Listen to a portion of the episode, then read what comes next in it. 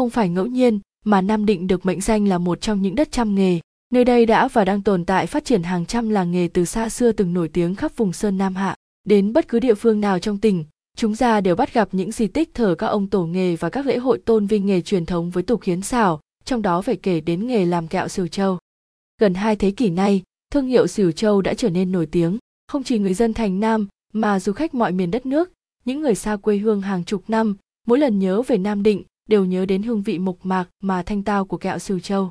Về Nam Định, để tận hưởng vẻ đẹp thiên nhiên thơ mộng và thưởng thức đặc sản văn hóa ẩm thực đất thành Nam, đó là kẹo Sửu Châu. Đặc sản kẹo Sửu Châu Nam Định, kẹo Sửu Châu gần giống với kẹo lạc nhưng thơm và ngon hơn. Ngay cái tên kẹo Sửu Châu cũng gây cho nhiều người sự tò mò, thích thú. Nhắc đến kẹo Sửu Châu, có người cho rằng đây là một sản phẩm do người Hoa Kiều làm ra vì đã có thời gian họ sống trên đất Nam Định, tại khu phố Cửa Đông, Hoàng Văn Thụ, Bến Ngự. Nhưng thực ra không phải vậy, kẹo này vốn là của một người họ Đỗ, Đỗ Phúc Nhật quê ở Hưng Yên sang lập nghiệp ở Nam Định làm và nổi tiếng từ những năm 60 của thế kỷ 19. Cửa hàng ở phố hàng sát dưới là phố có rất nhiều người Thiều Châu, xế cửa đền Thiều Châu, mỗi khi mách nhau cách tìm mua kẹo người ta chỉ đến gần đền Thiều Châu, ban đầu gọi là kẹo ở gần đền Thiều Châu dần dần cho gọn, cho dễ nhớ người ta gọi là kẹo Thiều Châu, kẹo Sửu Châu và cuối cùng là kẹo Sìu. Có thông tin khác nói năm 1880, khi xây cửa hiệu thành nhà hai tầng, cụ Đỗ Phúc Nhật mới đặt tên hiệu là Nguyên Hương với ý giữ gìn được hương vị gốc. Nhưng cái tên kẹo xìu đã thành quen rồi, và lại, Nguyên Hương thì đâu mà chả có, thứ bánh kẹo nào, của ai mà chẳng đặt tên như thế được, còn kẹo xìu thì chỉ có một, chỉ cần nói kẹo xìu không thôi là đủ.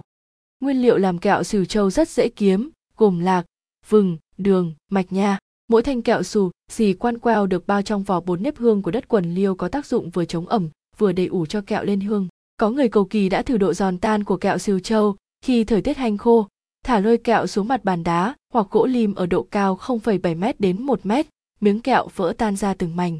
Một đặc điểm nữa của kẹo xỉu châu nguyên hương, do kỹ thuật độc đáo của nhà chế biến đã khử được chất hôi của dầu lạc và để được khá lâu không ỉu. Để làm được thứ kẹo xỉu thơm ngon, tinh khiết như vậy là cả một nghệ thuật lắm công phu. Nguyên liệu làm kẹo xỉu châu rất dễ kiếm, gồm lạc, vừng, đường, mạch nha. Lạc chọn làm kẹo phải được chọn lọc cẩn thận từ những hạt lạc to, mẩy, bóng vỏ và tròn. Khi rang chín phải giòn, thơm bùi, vỏ săn lại. Vừng có thể là vừng trắng hoặc vừng đen, mỗi loại vừng sẽ làm cho kẹo xìu ngon một vị và màu sắc cũng khác nhau. Sau khi vừng và lạc rang chín sẽ được tách vỏ, sẩy cho thật sạch. Khâu tiếp theo là nấu lạc với mạch nha, chảo đồng điếu, cắt thành miếng khi còn đang nóng, bọc bằng một nếp, ủ cho lên hương. Để nấu được kẹo xìu trâu, người thợ cần có đôi tay tinh tế, phải dẻo tay để giữ nhiệt độ ổn định của bếp và khó nhất là biết ước lượng tỷ lệ đường, lạc, mạch nha phù hợp với mỗi mẻ nấu. Kẹo nấu trong thời gian ngắn, thao tác nhanh nên người thợ kinh nghiệm phải nắm được bí quyết hoán đường đến độ nào thì mới cho đường vào. Kẹo ra lò có sắc nâu hồng và trong như hổ phách, ăn giòn tan, thơm lừng, ngọt đậm để lại dư vị khó quên. Kẹo xìu châu còn độc đáo ở kỹ thuật khử mùi hôi của dầu lạc, để lâu không ỉu.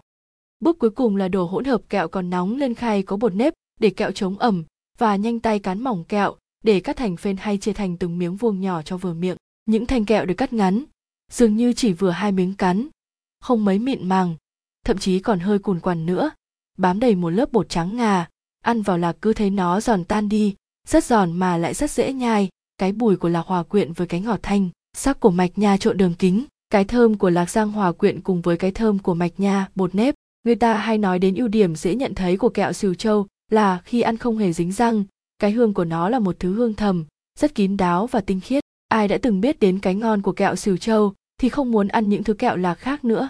Những người xa quê hương nam định hàng chục năm, mỗi lần nhớ về quê hương sông vị đều nhắc đến hương vị đậm đà, mộc mạc mà thanh tao của kẹo xỉu châu nguyên hương cùng với những vần thơ bất hủ của cụ tú xương kẹo chú thiểu châu đâu sánh được? Bánh bà hanh tụ cũng